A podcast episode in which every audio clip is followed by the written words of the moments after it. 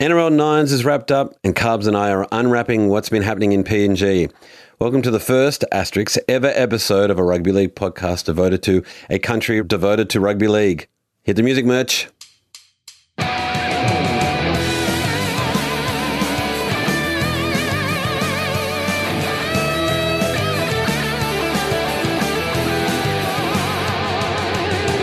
You're listening to Chasing Kangaroos, the rugby league podcast for fans who are passionate about seeing the game played in more places.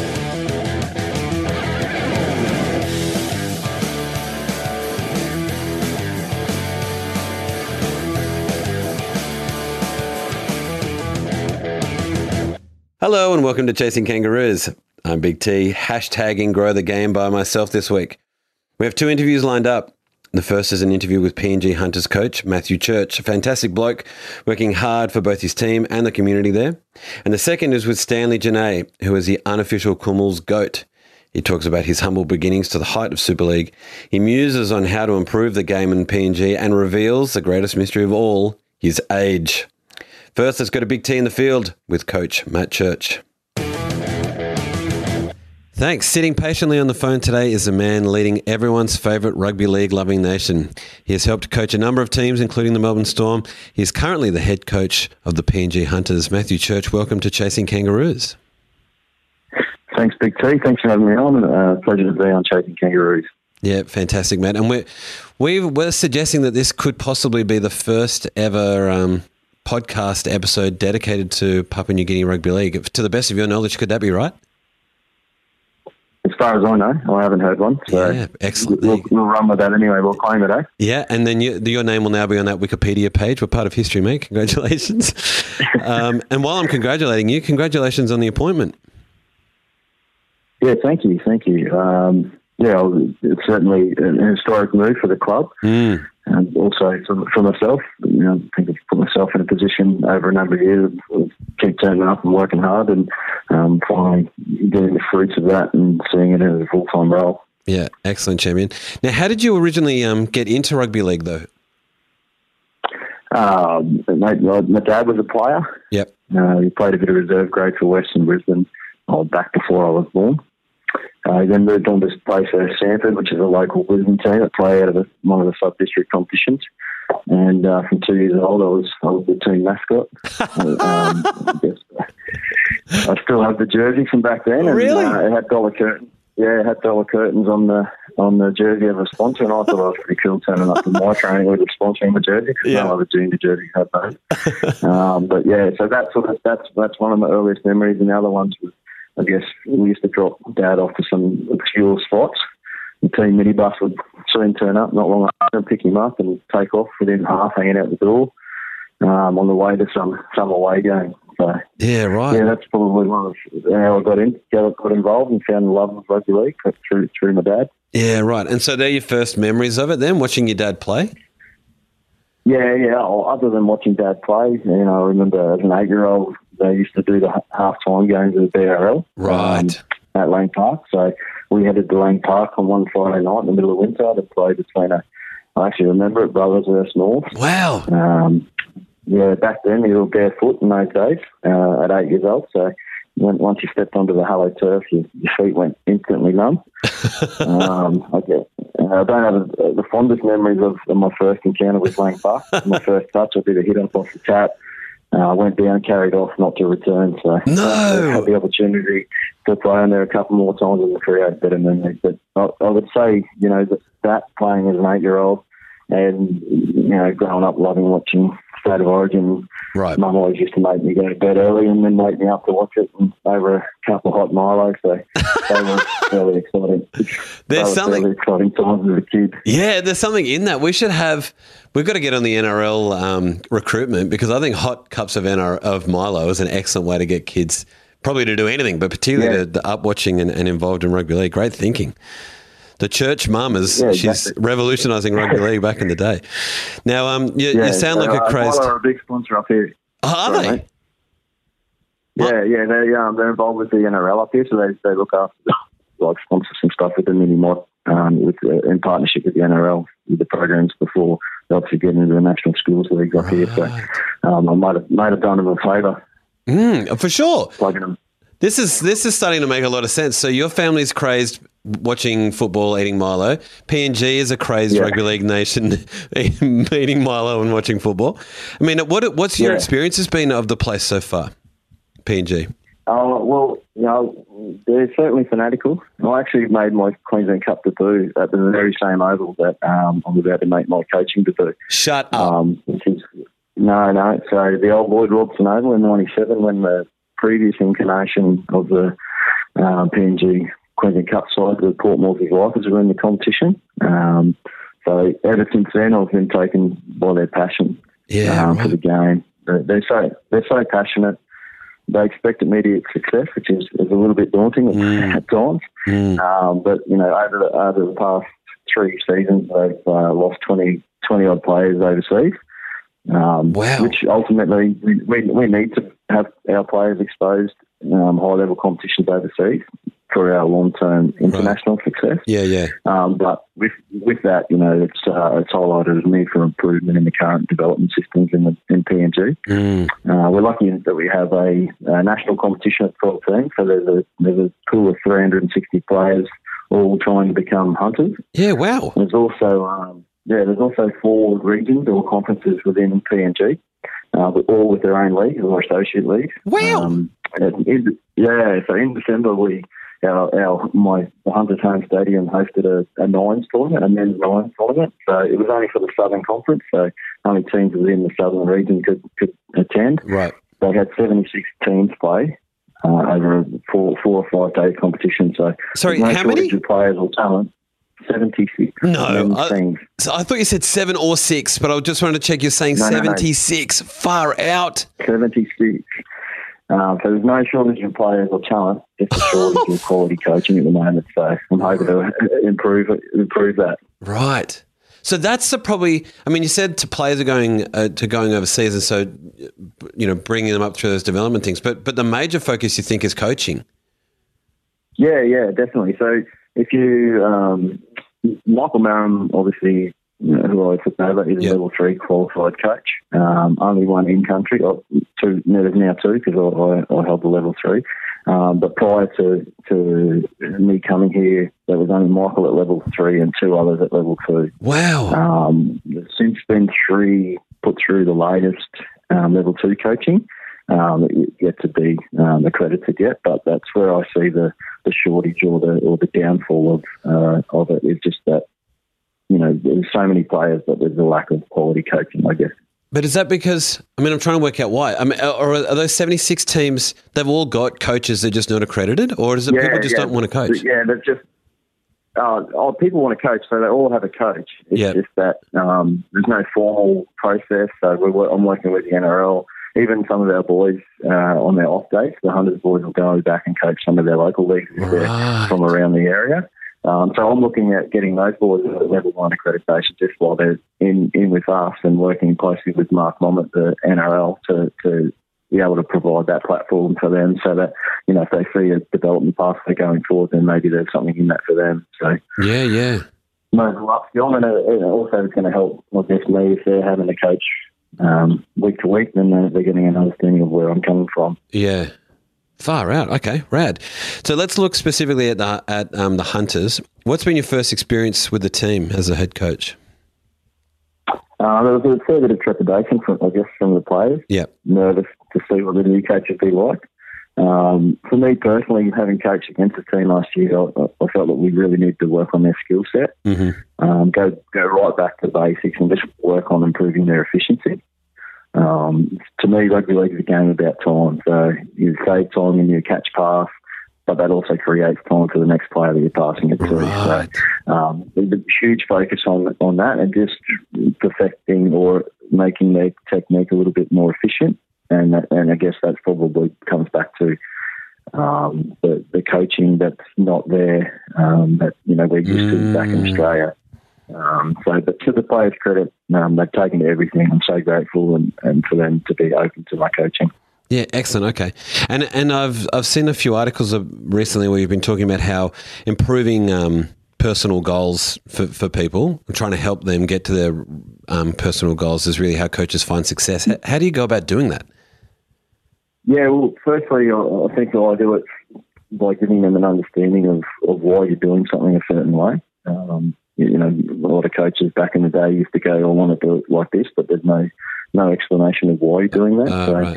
giving them an understanding of that, um, just having clear role clarity and what they what they should be doing in their role, and knowledge of how their role fits into the process of the, of the bigger scheme. Um, and I think you really need to invest in your players. So you, you've got to want to make them better people, not just better players. Mm. And, and I guess lastly, and especially with PNG people, um, they're emotive. So you need to capture their heart. So they'll buy into you way before they buy into what you know. Yeah, wow. Can you just take me back to the role bit? I'm going to get to this heart and mind Yep. thing a bit later on, but I often hear coaches talk about, um, yeah, that you know, you just got to do your job or do your role. Can can you pinpoint a position for me and tell me what, like a, a pro, what would you be telling a prop forward his his his or her role would be for a game or, or for a period of time? Okay, so um, if you if you're talking positionally, just stay between the scrum lines. Yep. Um, if, Yeah, you've got, right. if you've got a prop going down down a short, so regardless of where you're transitioning from attack or to defence, you Mm. sort of don't want to be crossing over more than one person. So if you've got a prop running down, yeah, coaches might do that, but if you've got a prop going down uh, a short side, uh, to me in my system, I think um, he's out of position. Yep. So it's more about okay, well, let the ball do the work, get to the far side of the field, um, and it's going to come back to you. Right. Uh, we want to play with a bit of width. So, and if I can break it down even further to, to the role of the dummy half, you know, if we played off one scrum line and then, you know, and shifted to the right and it went out that side into the 10, 10 metre zone, well, I don't want him running from that 20, that scrum line all the way over to the other Yeah. side of the field. That's Yeah, right. hard on their dummy half passing. So let, let him just stay in the middle of the field and have two passes we can get back into the middle of the field. So instead of just sort of having a lay play, a lay play, let's be, let's be more dynamic. But you know, you- it's more efficiency as well. Yeah. On you know, I'm going to keep my dummy half if he's running from one side of the field to the other when he could just stay in the middle and let someone else step up to do that role for one one little piece. And a message like that, do you go and tell him? You go and tell your dummy half that you know a couple of times so he gets it in, or do you tell the team that while talking to the dummy half, so the team gets that whole message about what his role is, or or do you go and yeah, tell yeah, him? yeah. and- So I think I think um, initially you've got to tell the whole team so Yep. they've all got an understanding of what where each person fits into the into the process. right. Um, and then if he doesn't do it, that's when you can pull him aside and do it one on one. Yeah. I think yeah, coaching co- coaching at, uh, the, at the highest levels, the, the less you can break down the whole session just to talk to one person, the better. So you need to like have your session continually flow, and you can just grab that one person and go, "Hey, Yeah. I need you to be here," or you know, give them that little bit of feedback so that we're not breaking and we're not stopping the whole session because you're going to create a bad habit there. Yeah. right. You're going to create a habit of oh, the team just stops if you know we don't get the call the right way or whatever it might be. Right. So. Okay. Well, thinking about tho- those sessions and your squad, who who's really impressed you or excited you um, at the moment in your playing group? Um, oh, there's been a number of a number of guys. I think what people across the world love about Papua New Guineans is their physicality. Mm. They just give everything they've got. Um, we did a, a session yesterday with just with running the pads, and it was yeah, it was getting out of control. It was like playing by left, right, and centre. So With um, tags? it's good. I love. yeah, with with the pads, you know, like the, the your tackle tackle shield, the tackle pads. yeah, yeah. Um, yeah, um, so it was. It's good to see because they love the contact. Um, so obviously excited to see what we've got a few test players in the squad. So I'm excited what they can bring to the group. Mm. I guess one of the boys that's um, been in the squad for the last few years, and he's had a bit of injury, uh, interrupted season last year, is a bloke called Illa Alu. Okay. Um, and he essentially has the perfect skill set for the way I want the boys to play. So, and he's been really outstanding in, in the preseason and was voted by players and staff as, as displaying great leadership. So we've since named him our vice captain. Excellent. Right. Wow. Yeah, there's a couple of there's a couple of other first year players that really impressed me with their competitive nature. Um, guys like Casey Dixon and Emmanuel Wane, they they just ball the muscle. They're raw, but they're just ball the muscle and they just want to play. Yeah. Um, another another first year player is a guy called Steve Bruno. He actually only took up playing rugby league a couple of years ago after growing up playing soccer. Oh He's wow. still very raw, um, but a representative from his community rang to say what an impression that him being in the Hunters camp had made on the young boys from where he's from. So Mm. they stopped smoking, stopped trying chewing the betel nut, stopped playing soccer, and started playing rugby league. So, Wow. so to me, that's impact. Yeah. it's. Well, talking about impact, let's go back to that winning the hearts um, to win the minds thing. How do you do something like that? Oh, it's just you- you've got to have authentic relationships. You've got to care about your players. But uh, and I think the easiest way to do that is, well, I'm actually here to serve my players. Mm. Um, you know, I think uh, if I think back to people throughout um, my playing days, or co- or you know, or coaches that I've had, that the ones that are look after their own interests don't tend to last very long in organisations. They they kind of get shuffled out the door. Right. Um, and I think it's because, you know, they're, they're trying to use their players to serve them. And um, I've got my own goals, uh, no doubt about it. I'm an aspirational kind of person. But, um, but if, you know, if I'm not serving my players, then they're not going to play to their best, which means it's not going to help me in the long run anyway. So I've got to be there um, to, to offer any assistance that I can. So I think that's probably the easiest way you can you can get them on your side. Yeah. Um, but as I said before, yeah, they buy into you way before they buy into what you know. So you've got to be someone of character or someone that they want to follow, I guess. Yeah. And I read yesterday that um, one of the biggest challenges you were saying was, while even speaking to the playing group, not many people in the PNG you've found culturally swear a lot. And and as someone who, with a, a tradie background, you're finding that really difficult not to use that language. I mean, I'm sure that's not actually your biggest challenge, but what is what have you found to be probably your biggest challenge facing you um, in this upcoming season? I think I think for going forward, last year the biggest challenge I guess come forward is turning around the self image. So the back end of last year they had 50 and 60 points put on them Oof. fairly regularly. Yeah. Um, so that's that's a that's a fair shift from that to being you know winning winning games. Yeah, So, yeah. um, being able to just stay in the contest and, and, and face that adversity.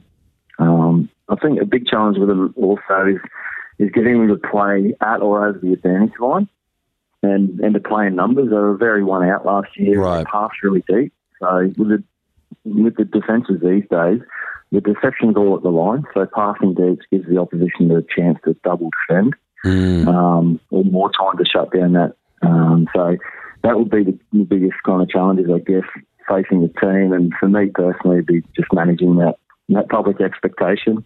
Um, you know, the, the team and myself want to restore the pride in what the Hunters mean to, to us, essentially, but also to, to what it means to all people of PNG.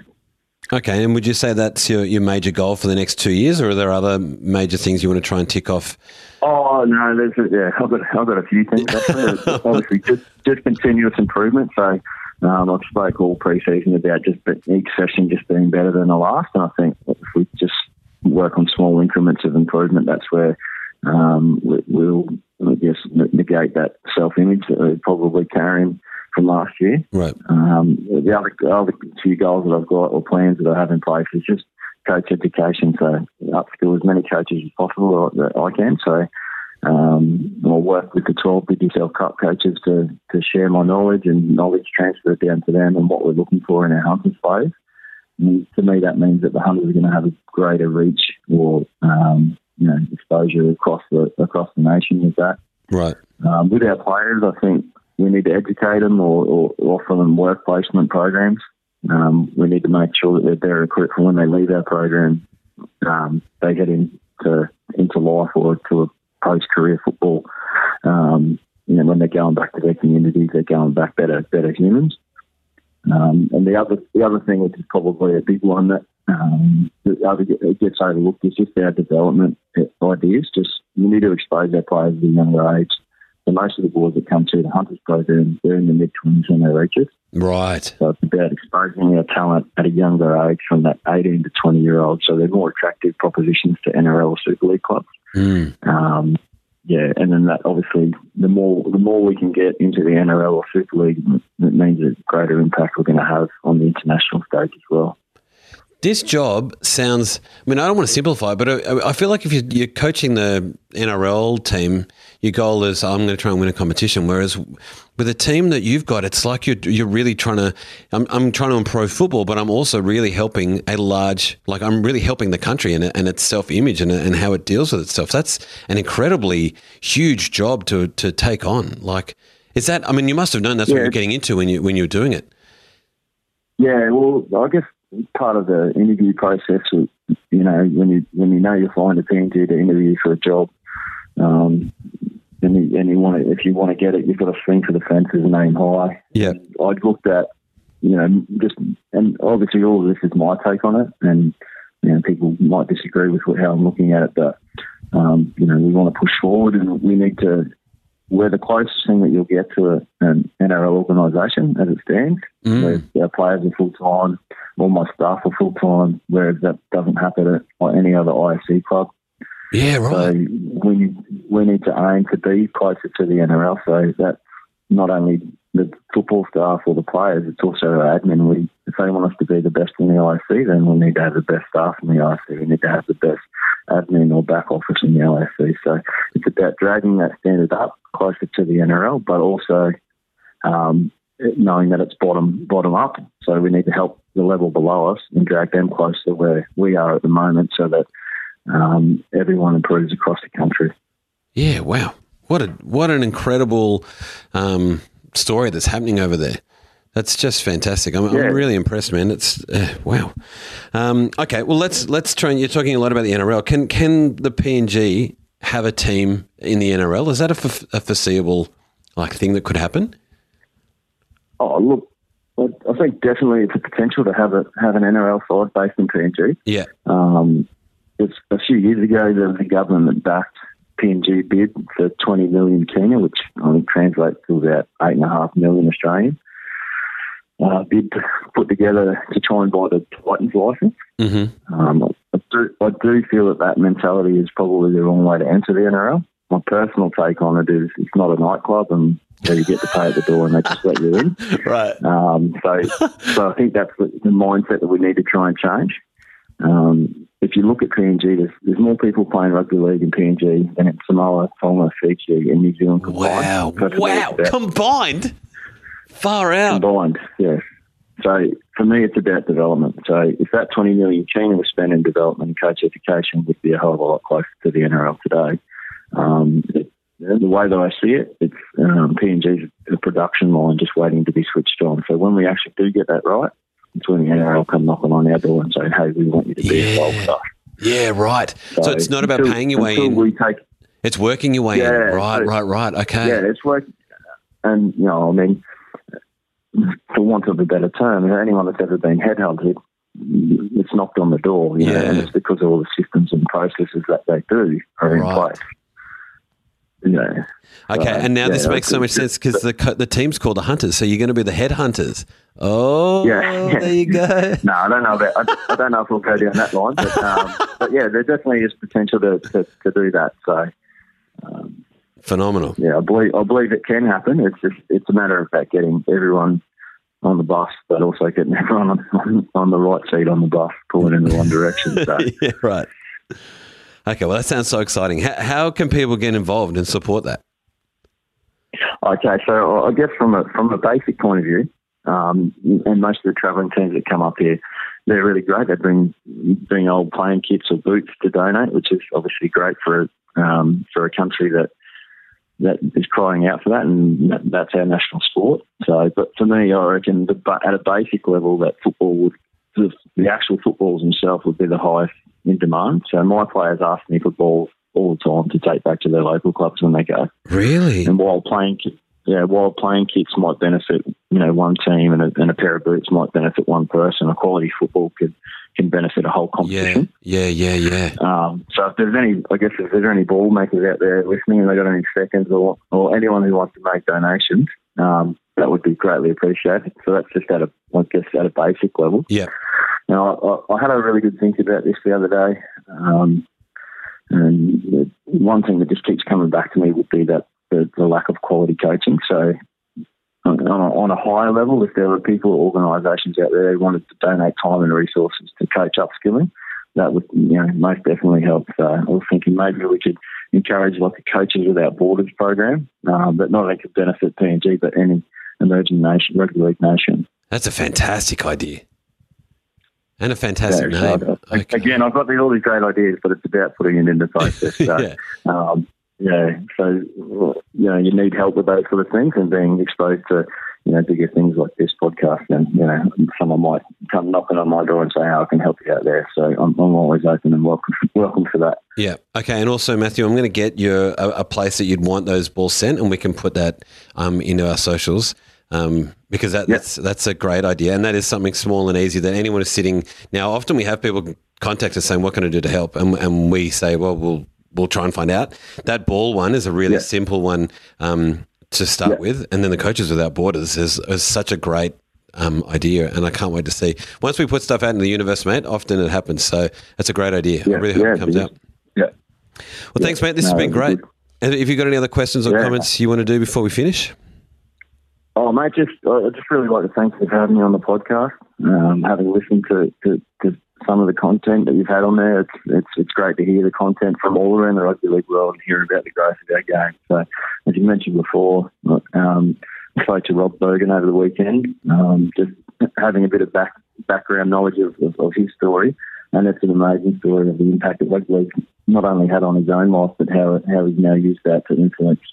Uh, making an impact across the game mm. and, and globally. So I guess Rob he's a he's a fairly humble man and would probably embarrass me talking about him like this. But I think those are the, those are the stories that need we need to shed some light on because people are working ridiculously hard in the background, right. and to allow players from almost any country in the world now to play the great game that we, we love on the international stage. So I find that sort of stuff so inspiring. So. I'd also just like to thank you for your interest in, in, in the hunters and, and the game in PNG. So Thanks, Big T. I, I've enjoyed it, mate. Yeah, no, not at all. It's a, it's a, um, just like you, champion. I love listening to what's happening around the world. It's the best sport in the world, and it seems to magnetize the best people in the world to it. So it's it's fantastic to talk to people like yourself. Well, thanks, Matty. Thanks for having me on, T. Lovely bloke. We here at Chasing Kangaroos love the idea of sending footballs and coaches to PNG. We will post up two addresses you can send the footballs and gear to, one in PNG and one in Queensland. Also, if you're looking to coach and want to see change, take this year to get accredited and then get over there. We can hook you up with Matthew if you're interested, and you can go and be part of something special. Speaking of something special, the second interview is done by Carbs, and here's with Stanley Gene. Take it, Carbs. So, my guest today represented the PNG Kumuls at three World Cups in 1995, 2000, and 2008. He spent 14 years playing at the highest levels in England for Hull KR Hull FC, Huddersfield, Bradford, and Halifax, and he's described as a legend of the Papua New Guinean sporting culture. Uh, his age is one of rugby league's greatest mysteries. Welcome to Chasing Kangaroos, Stanley Gene. Uh, it's a pleasure uh, having me on board, Michael, and uh, probably good night, good good night over there to all the listeners, and uh, uh, probably a morning here back in England. yeah, mate, it's fantastic, mate. Tell me about your current role at Hull KR. What are you What are you working on at the moment? What's happening? Yeah, I'm just uh, back at Hull KR. Um, I over there. You know, the club uh, brought me uh, in. I retired actually here and um, went into coaching with the academy and uh, and then involved with the first team before I went on as a full time head coach up in Newcastle. Uh, at the time, it was Gate Thunder.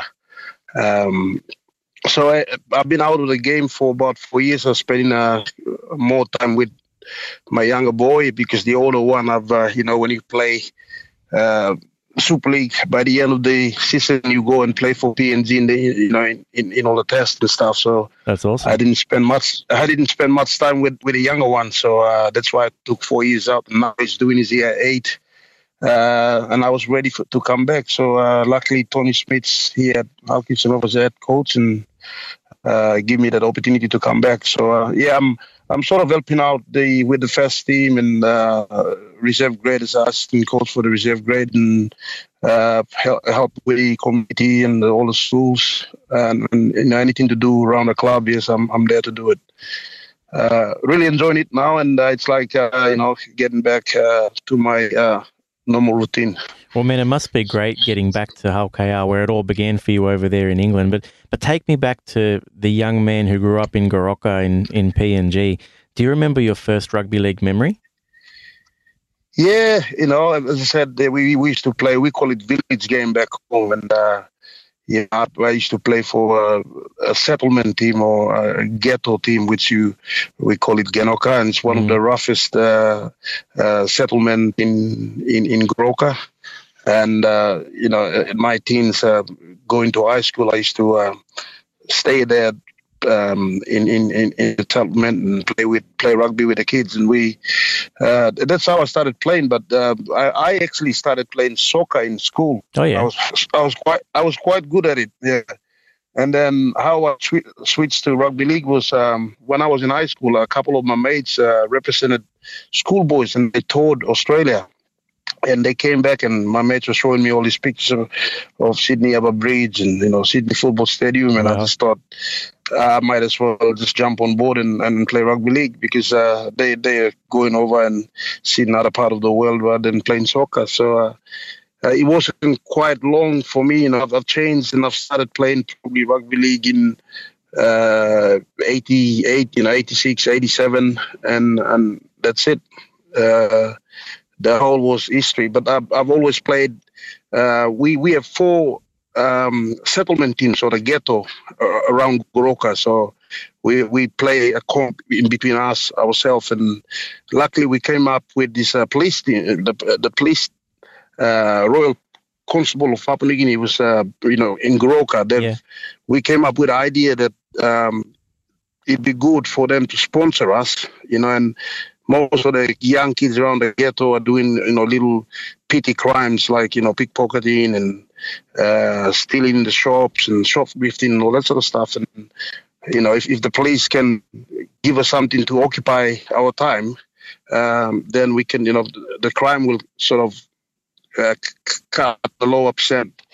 And the police did. They sponsored us, and they call them uh, royals. And that really changed, especially the young kids, yeah. uh, where they used scared of police, and and then the police had a, a really good relationship between the the all four settlements, and that's how we created um, the police team in in Goroka. And you know they've uh, sponsored us, pay for our boots, uh, take us in the you know in the police cars every weekend to the games. You know they, uh, I was fortunate enough that I was playing quite well, and um, they've always invited me to the single single police barracks quarters where all the, the single guys, the young kid policemen goes and eat breakfast, lunch, and dinner. Oh wow! Where I go, I go in and have, have you know have, have, all the food and stuff. So yeah, it's uh, you know for me the police played a big part in in in my career as well in Goroka. So you know I've always try and uh, give some old uh, rugby shirts back to the police team back home, and and especially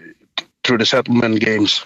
That is incredible. So yeah, that's yeah, th- that's that's how it all started for me. And uh, after that, uh, I started playing, but uh, playing into the town team, which every in Papua New Guinea we have like each league in in each city or in each town. So they've got about twelve to sixteen teams that yeah. play comp. Yeah, and and then out of that, they now we got that interstate teams uh, called Intercity Cup and that's when they select all these out of the 16 teams from the like Goroka Rugby League. They've select Goroka Lions, which represent uh, uh, each state to play. So we travel around to play that uh, Intercity Cup. And is that how and you got? After that, is that how you got yes, selected then, eventually for? So you played your first test against France in Port Moresby, 1994. Yes. yes. So that's how you got selected. So in, yeah. Yes, definitely. Because um, in in '92, uh, at the time the the position I was playing was halfback, and we have uh, quality halfback around the time because yeah. we got a, a, a, player called Sam Carrara, who's uh, the number seven representing Papua New Guinea, and he lives in the same village as me. He lives about oh wow uh, a hundred meter walk, and I, I always look up on him as a as a, you know player that I'd, I'd like to see. And the number seven reminds me of uh, Peter Sterling. That's how I go into oh, playing. Wow. Yeah. Uh, I actually saw him on Friday night. He was invited back to Hull FC at a derby game, and oh, Peter was there. Was, he, he, was there. Yeah, he invited him, and he took the Mets ball onto the uh, the field before the kickoff. That's so um, it, it was great to see a guy that and I admire so much, and um, a team that you know I could remember the whole team from number eight Ray Price to uh, Peter Sterling, Brett Kenny, Eric, uh, Mick Cronin, Steve Ella, and Eric Grothe, all represented Parramatta to New South Wales to, to Australia. So back in the day, that was my team. Yeah, Parramatta. So you're a Parramatta fan, yeah. And Yeah. Did, did you get to So see? did you get to see much like New South Wales Rugby League or anything back then? Could you see it back home? Could it, could you- No, we only we only saw the uh, the NRL, but because we live in the village, we, Yeah. we used to walk up about 15, 20 minutes into a, a- only one hotel, and that hotel's got um, at the public bar. They they have a, a TV right at the top, yeah, but we're not allowed to go in, so we used to put like little empty drums to stand up and look through the window just to watch NRL because we don't have no TV back, you know, back in the village. that's So- crazy. we used to walk up into the town just to watch rugby. That's incredible. Uh, so, and befo- before you know it, you're representing Papua New Guinea, and you won your f- your first test against France, 29-22, and I think you kicked a field goal that day. Can you tell me, like, what was it like the first time wearing that Yes. Jersey? Oh, it's you know everybody in PNG, every kid's their dream. You know, Yeah. at that time our dream is just to the pinnacle. You know, the Mount Everest is putting the jersey on. Yeah, But as as time moves on, and you know, you got players like me and Marcus Bai and all the guys who are playing, you know, abroad. Now the kids are looking at wearing the jumper, wearing the PNG jumper, but their sort of pinnacle is to go and get a contract somewhere else yeah, uh, or for them now is to play for PNG Hunters.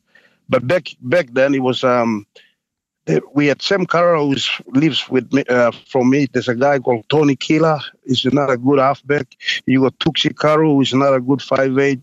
Um, there's like the three top halves, and then when I came in, you got Adrian Lam, who's you know, and then you got another guy called uh, late Aquila Emil who, who passed away. yeah, So there was like quality halfbacks, and they knocked me back in '92. I uh, represented the uh, junior uh, Highlands Zone, and I was quite. I thought I was ready to come in. They they knocked me back, and then to to make the Goroka side, I had to go and sit on the bench for Sam Carrara, and then one time he got injured, and they put me on, and that's it. Um, I, I got at number seven jersey and uh, represent Goroka, and uh, in '92 they put me on the Jones side instead of they said you're still young. So Yeah. we went on to win the the first Highlands team to go down and win the the Jones Championship um, trophy. Uh, we we beat um, the Southern Zone, which is the team in the city. Port Moresby. Most of them were all Port, Port, Port Moresby Vipers and current Kumuls. yeah. And that's when that's when I first flew on a plane. I've never flown on a Oh plane. wow, yeah, So it was the first time I flew down, and uh, it, it was all like the plane itself. I remember getting loads of pictures sitting in that little plane, yeah, uh, lo- loads of memories to to bring back. And yeah, and we won down there, and you know, nobody ever heard of me. So I played well, got man of the match that game, and everyone in the city was saying like, "Who's that kid?" who's this guy? and Yeah. that's it. yeah. So ni- ni- 93, they they put me into the intercity side. We won. We were the first team from the Highlands to win the cup from Port Moresby Vipers. Uh, always Port, Port Moresby used to win. So 93, we won that. And then in 94, uh, they got me to play in uh, the younger side. So it's like a, the PNG Colts. Yeah, So I wasn't I wasn't in the the the test team were based in Mosby. So we played France in a trial match in in Madang, and one of the players who was there was Mark Mom. At the time, he he was playing for Canberra Raiders, and um, he was playing um, seven, and I was playing six. And then he got in, and he was in the team, so he got injured. I twisted his ankle, and they flew me that late night on that Sunday to cover for Mark Mom. Oh, I mean, uh, we beat France down there. I got man of the match as well. So they flew me down to sit on the bench. And uh, it was uh, Adrian Lam and Tuksy Karu who played in the halves. And uh, about nine minutes to go, um, they pulled me in. And uh, I set up a try and got a field goal, and we beat them, yeah, by 29, 29 22. That's incredible. you weren't even meant to play. Yeah. yeah wow. I wasn't actually in the team, yeah. So, you know, so, sometimes I look at it as, as luck, and you know, when you get a luck, uh, I, I, told myself, you know, I've, I've got to be there, and and that's it. Uh, the rest was history. Well, the luck continued, man, because like you just said, you, you only just recently Yes. flown on a plane, and then before you know it, you're on your way to England for the World Cup in 1995, and and this is kind of where it really began for you because you got, Ninety-five years. yeah you got noticed by Hull KR, but but talk to me about this decision Yes. to move away from home to the other side of the world to play rugby league. Was that difficult? Tell me about it. Yeah, it's very difficult. I mean, you know, uh, difficult and a tough decision because um, at the time, um, uh, English is like a uh, you know it, it, it's a language that you have to go to school to learn. Ah, yep. We have over 800 we have over 800 plus different languages.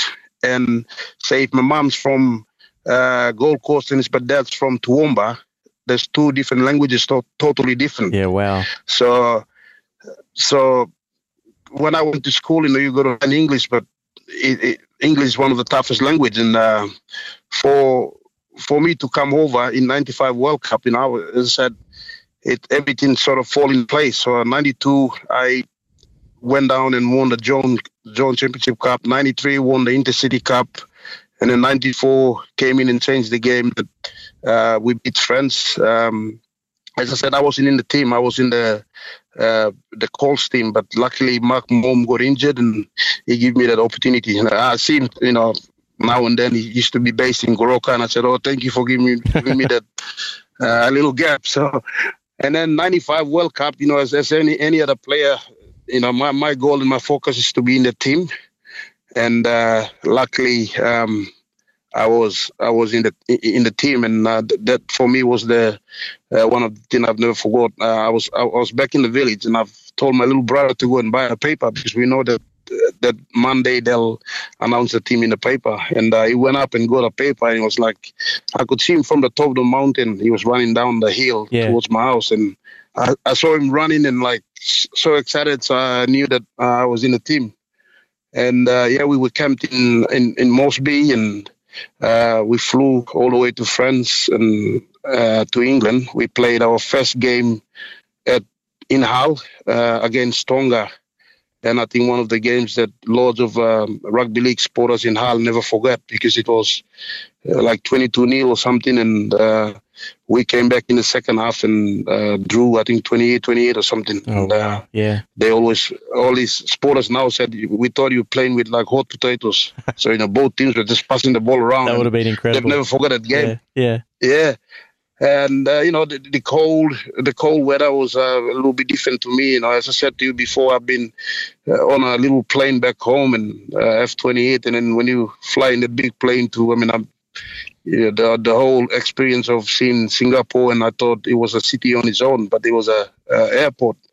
You know, most of the things were just, uh, you know, new to me in my face, or everything was like in in my face, and um, but going and playing the game was, I think, one thing that I, I love doing, apart from, you know, traveling and doing all the training because you just want to get on the field and do the job.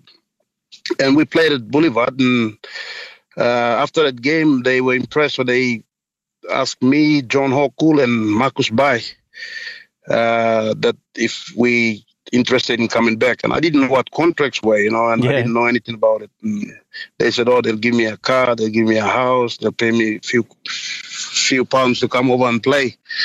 And then we went up to, uh, we said, oh, we'll think about it. And we went up to St. Helens and played uh, New Zealand. And then after that, we went back home and uh, they keep, there was Hull FC and Hull KR was interested in me, both teams. So um, I left it with uh, one of the PNG Rugby League uh, manager. And I uh, just told them that uh, they got my post office box and they, they said they're going to get in touch with me at the time. We don't have mobile phones. Yeah. I don't have a phone at home, so um, every time they ring, they ring the police station. I give the police station number, our local police station, Oh wow. and then whoever is on duty will um, will pick up the phone and said, "Oh, if, if it's from England, they'll." So give us give us twenty minutes. We'll uh, we'll bring Stanley in. So the police will drive all the way to the village with a siren and a loud hailer PH system saying, "Stanley, come on, So- get up here. You got a phone call from England." So for, they take So you to to police station the for a phone call. Yeah, I used to run up to the hill and then they'll say, come on, come on. So I used to go and wait till Oh, the wow. phone rings again and I'll talk to them. and um, yeah, and then when we came back, that's when the both teams were interested, but Hull Kingston Rovers were more every other week. I get all these um, magazines and videos and history about a club. And the following year in 96, uh, Super League broke away with NRL yep. and Super League ho- Super League host these um, big Super Nines in Fiji, and that's when we went, went to play in Fiji. Uh, I was selected in the team, and we beat uh, England in the semi-final with my uh, field goal again. I got a field goal, and we beat them. I think 14 to 15 or something. Went to the finals with uh, New Zealand. New Zealand beat us, and the team manager for England was a guy called Phil Lowe. He used to play. He's a, one of the Great Britain England players. He used yeah. to play for Manly for a long time, and he he was the team manager for England. Uh, at the same time, he was one of the board of directors at Hull KR. So he came up and brought a contract over, and he said, "Oh, the club really wants you after seeing you play. Uh, we, we want to take you um, to England now." and I didn't have any excuse. I just said, "Oh, I, haven't got any clothes. You know, I, I didn't bring anything." And uh, he signed a uh, American Express check or something. And he said, "Go in there and you can get anything you want in there." So, so you went straight from Fiji to England. Not didn't even go back home. No. No, I went, and then I said, "No, I got to see, I got to see, I got to see my family. Yeah, I go back and see my family." So well. I was there. So I end up uh, heading back home, and uh, me and John um, they brought a contract for us to sign, and Marcus was signed by Hull FC. Yeah. Uh, I think if they would have brought me on my own, I wouldn't have picked the, the chance of jumping on a plane. But because it's three of us, uh, you know, we can bounce off each other when when we are down and missing family and stuff. Yeah. So, yeah, we, we went back home, and my family, my mom didn't want me to go. Uh, all my uncles were like, "Come on, just get on the plane, go and see." Yeah. You know, yeah. try your luck, and if it doesn't happen, you know, you, you give it a crack, and that's it. When all my uncles and everybody, we kill pigs, and you know, the big feast going like a wedding party going on, and uh, with all the blessings and everything, I. I took off and left the shores, uh, the warm country, from the mountains to uh, England, Hull. That is incredible, man. That is like for most of our listeners, that would just sound like a whole nother world. Like it's what a crazy story. Oh, it's totally different. You know, I was still living, I was still sleeping in a, you know, mud hut uh, house, you know, covered with, uh, you know, all the haze and uh, bamboos uh, mat around it. You know, no power. We drink water from the creek. You know, I still used to go down to school walking down and fetching water on uh, on a, um, empty cans or uh, water bottles or uh, you know buckets and bring them up. So everything was just a shock to the system. Well, man, since then, like you played three World Cups, you won a World Club Challenge for Bradford against the Tigers in 2006. You helped clubs earn promotion and establish themselves in Super League. Many call you the greatest Papua New Guinean Kumul to ever play the game. What is your absolute career highlight? What is the one thing that you would love to take your kids back and, and show them?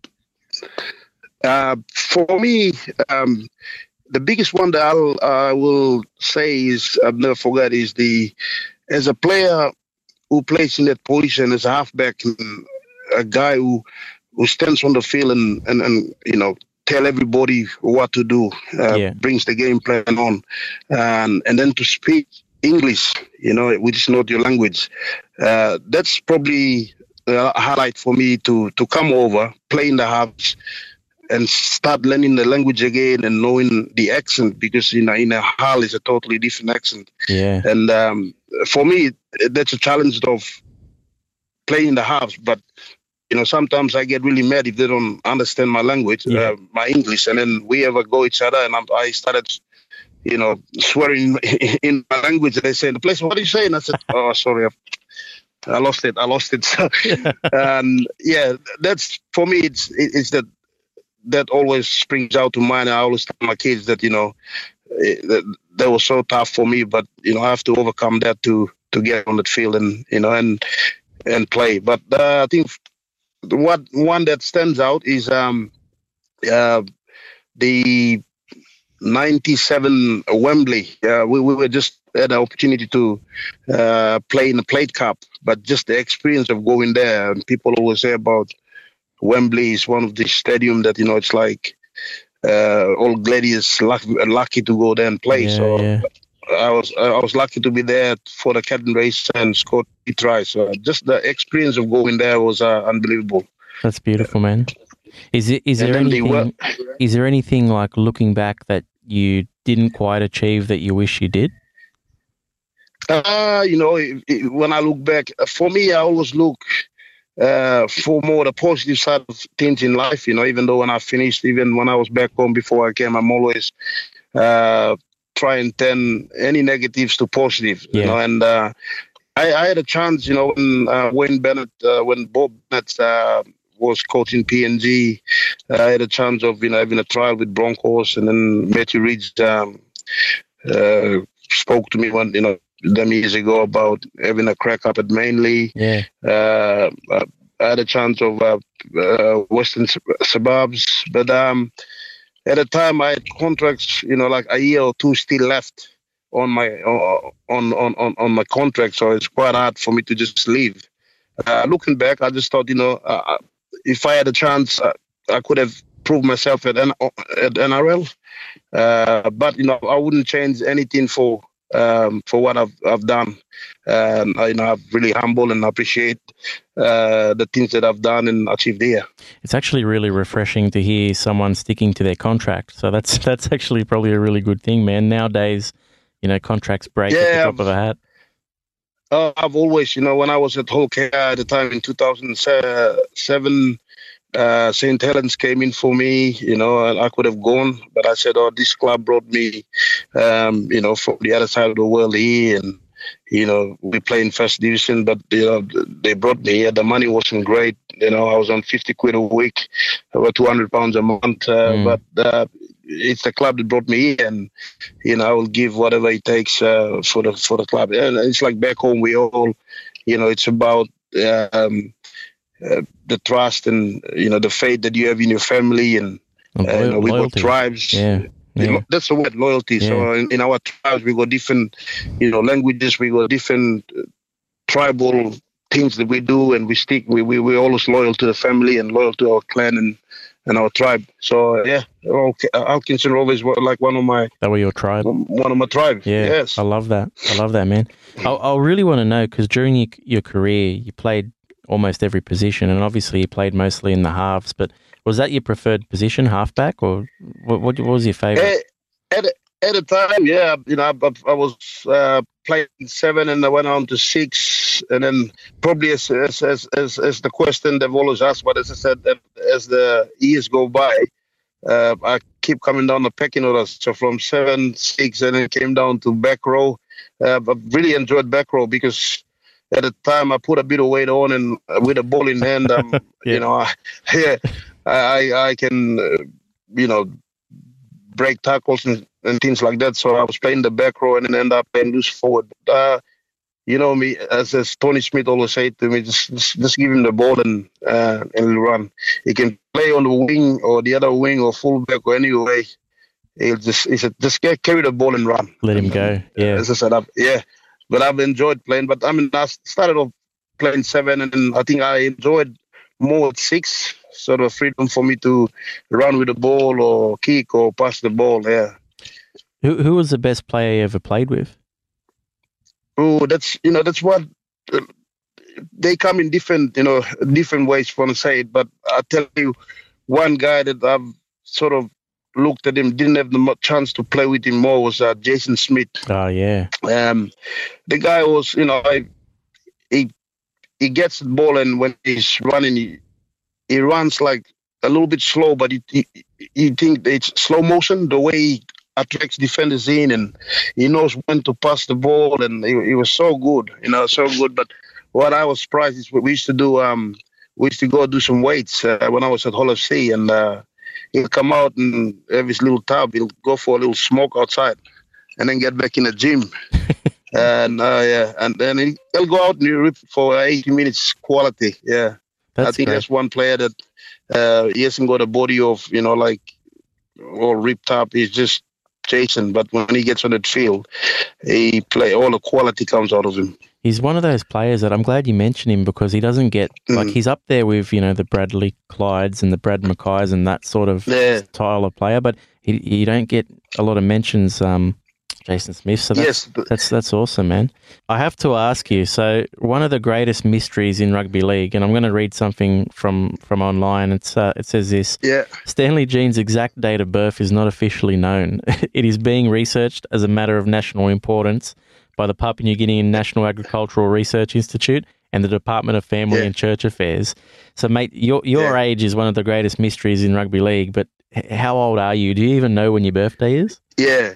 You know what? You'll have to uh, keep it that way, so it'll be a mystery till I die. I love that, man. It's That's funny. fantastic. It was funny today. We we um the boys were doing some wrestling, so we split the group because the weather was bad. We all doing everything indoor. Yeah.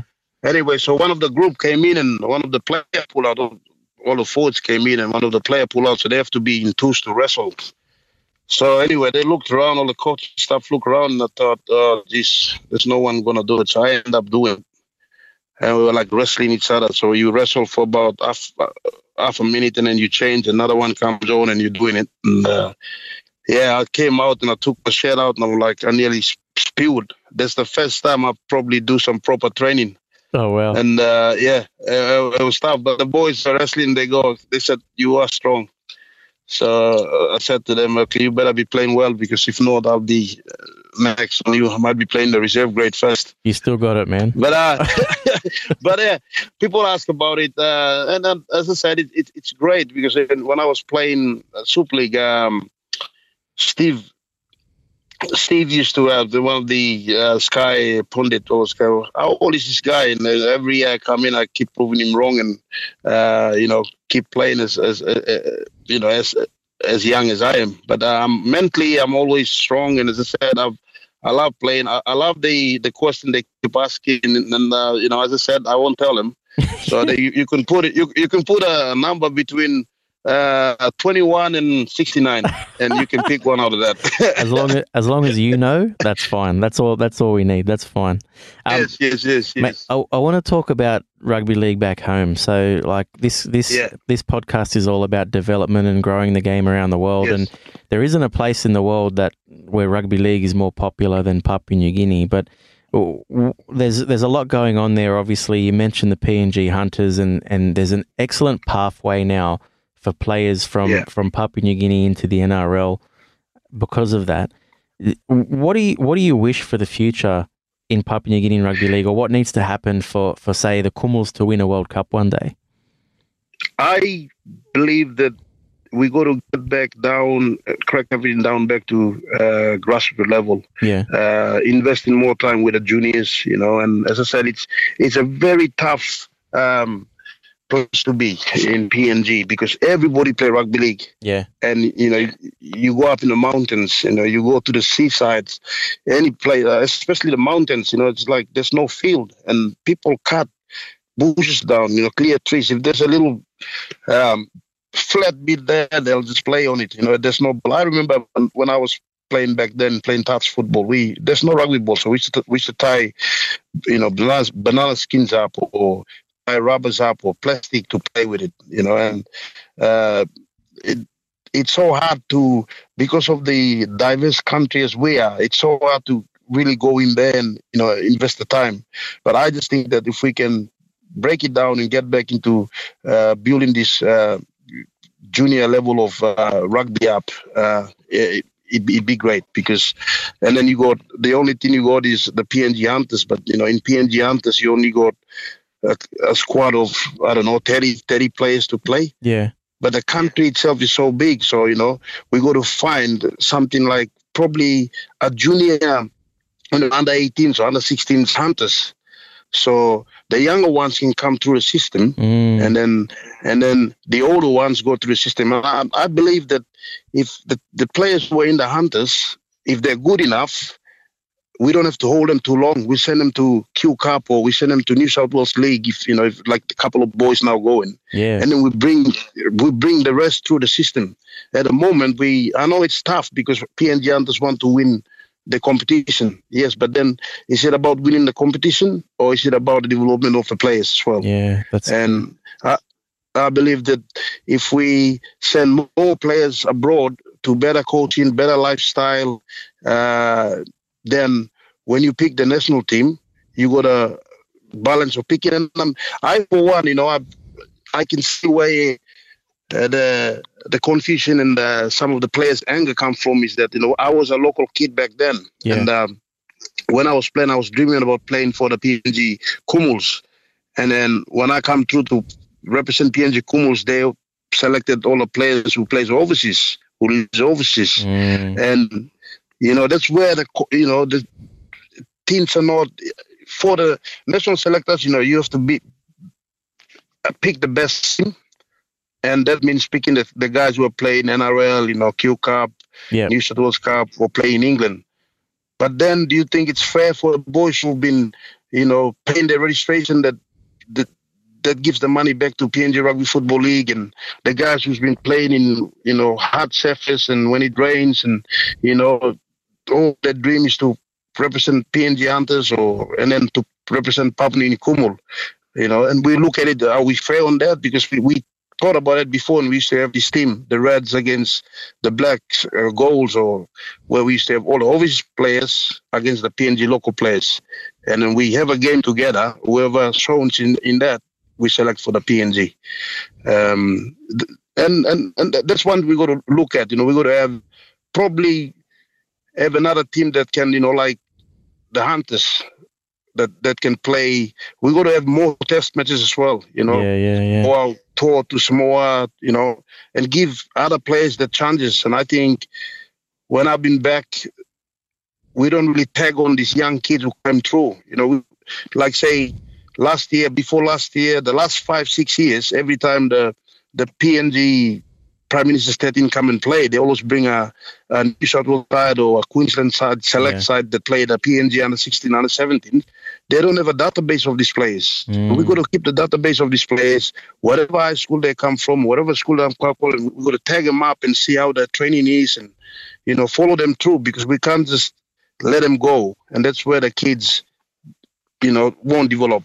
It sounds like from what you're saying that there's there's so much talent there that we're kind of missing out on that, that aren't getting through that Yeah. that are probably good enough. And yeah, I think you're right. We need to find ways to to to help them come through To that keep pathway. yes. keep them in the game. And I, it is, and and and the biggest things about um, I for me personally is about the positional specific coaching. Mhm. And uh, as I say, you, you see the Hunters players or the PNG Kumul players, so they go signed by a, a NRL team, but when they're coaching at top level, they don't have time, you know, to break these kids down. Because I went down to see the PNG players and Mm. the Hunters players.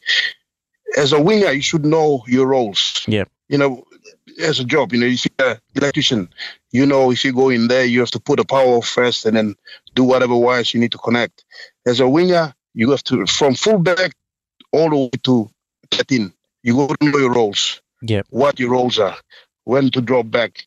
And that's what I think we need to coach, work individually with players. And and that's probably come from experienced players. You know, if, if it's David Westley who's with the props, middles, he can work with them and tell them their roles and what you need to do and all that sort of stuff. Because by the time they go up there, most of the PNG players, you know, you're looking at Justin Olam, he had to go back down in the feeder club to play to learn his trade again Mm. learn his roles. You know, you look at all the PNG players, the other one who's gone to Souths now. He's got to know his roles, how to cover the back Oh, three, Gebby, when to come in. Yep. Yeah. When to come in to defend or when to hold and chill and wait and all this sort of stuff. If these kids knows, then you know they know the basics of playing and you know professional football. So when they get there, their minds are all set.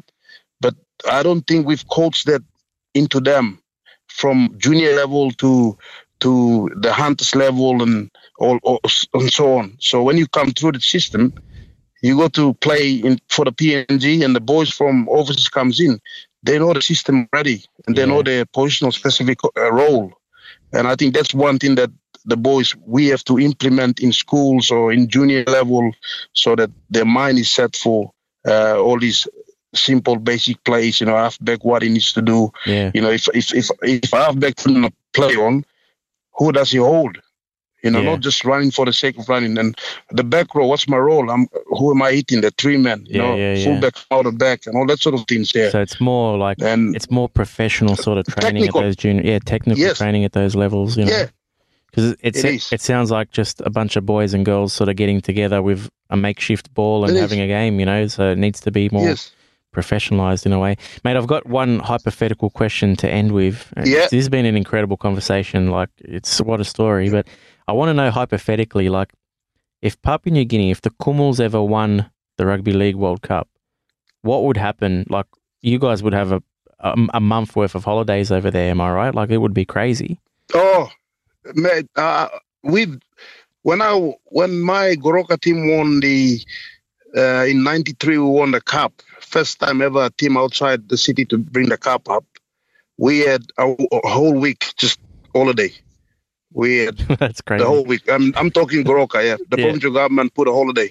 Uh, we stayed in the sponsors' hotel for about two or three days, eating, drinking anything in the hotel for free. Uh, one of the brewery called SP Brewery who sponsored the team just give us like beers and cokes and everything for free. And that, that's I'm talking just a little league, Goroka league. But Yeah. if you're talking, you know, rugby league, yeah, we in 2000 we qualified like um, we beat Tonga, which uh, in France, and Tonga were like they have like Solomon Haumono, all, all the all the top uh, NRL players in, and uh, everybody in that group thought Tonga was going to win it, and we surprisingly beat them and went into the the quarterfinals, and that was quite big, a big welcome we get. But if you talk about winning the win the uh, the World Cup or even just beating Australia and and and New Zealand, uh, it it'd be uh, I can't imagine the the country will go wild. They'd probably celebrate till the next World Cup. That's how, Oh, it, it, that's how it will. I mean, even a week, it'll two. We'll have a, we'll have a week public holiday. that's crazy. I, I, Yeah. I, I hope it happens one day because if there's a country that deserves it, it's it's Papua New Guinea because you guys just live and breathe it. And Is Stanley, it's been um it's been incredible speaking to you, man. I want to say a big thank you for sharing your stories and your career with us, and and continuing to do what you do to to hashtag grow the game. Um, thank you so much for chasing kangaroos with me tonight, and and and you know, congratulations on a wonderful career. thank you very much, Michael, and uh, thank you uh, for having me on board uh, chasing the kangaroos. Yeah. Next time, I'll be chasing the Kumuls, eh? Yeah, that'll be beautiful. cheers, my cheers, my mate. Good night over there, and uh, you know, hope you're all okay. And uh, if you wanna catch me up again and talk about life after rugby, feel free. I'd love to, man. We'll catch up again soon. Phenomenal stuff. Story about him getting the call gave me tingles. Again, if you're keen to get involved with the support of the PNG football world, drop us a line on the socials and we'll try and connect you with the right people. Golden points. Most importantly, let's go straight to Russia. A new board of directors has been appointed by the governing body with assistance from the Rugby League European Federation. One of the new appointees is Englishman John Christie. He said, Do I do the accent? That's what I'm trying to think. I'm not going to. There is a new beginning for the sport. I don't know John Christie. I'm worried he'll be upset with me. There is a new beginning of the sport in Russia, and one I'm extremely excited about. 2020 will see the debut of our new domestic competition. Hooray! And the return of our national team for the European Championships. Now let's go to Perth, where the Dragons were the first NRLW team to beat the Broncos in a women's NRL grand final. Sure, it was a preseason nines GF, but we will take it. Staying in Perth, the North Queensland Cowboys prevented the Dragons taking home both trophies and thus making Carbs insufferable. Congrats on that, Cowboys. And the final golden point from Perth is Jason Taumalolo was mind bogglingly good. That is all. To Wigan, where the biggest Wolves went down 32 to 10 against the Warriors. Toronto are currently playing last year's top teams, and so this podcast won't be worrying about their season until they play some of the cellar dwellers. To Samoa, where Apia have been confirmed as hosts of the inaugural Rugby League World Nines Confederation Cup, which will take place in Apia Park Stadium this October. The tournament, which was launched on Tuesday, will feature 12 men's and 8 women's national representative teams, making it one of the largest international rugby league events held in the Pacific. Interestingly, players from the NRL and Super League will not be eligible to take part in the inaugural WNCC tournament. But in saying that, confirmed participants for this event include Australia, Samoa, China, and India, with additional nations will be announced in the lead up to the tournament.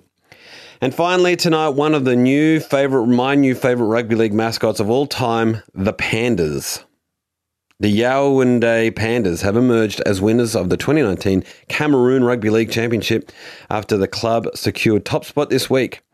In a shift from the inaugural season, there were no finals played in 2019 championship, with the winner decided at the end of the regular season, which stretched from late July until late January. Up the bamboo. This is the thing I'm now trying to start. So, although we are missing carbs, we at least had a Dragon Nines win, Russian admin win, and a Panda win. And all that at the tail end of a PNG special. You are welcome, people. Speaking of you people, thanks for listening, friends. Big thanks to Murch, our wonderful producer. Also, thanks to the RLIF.com, where I get most of my golden points from.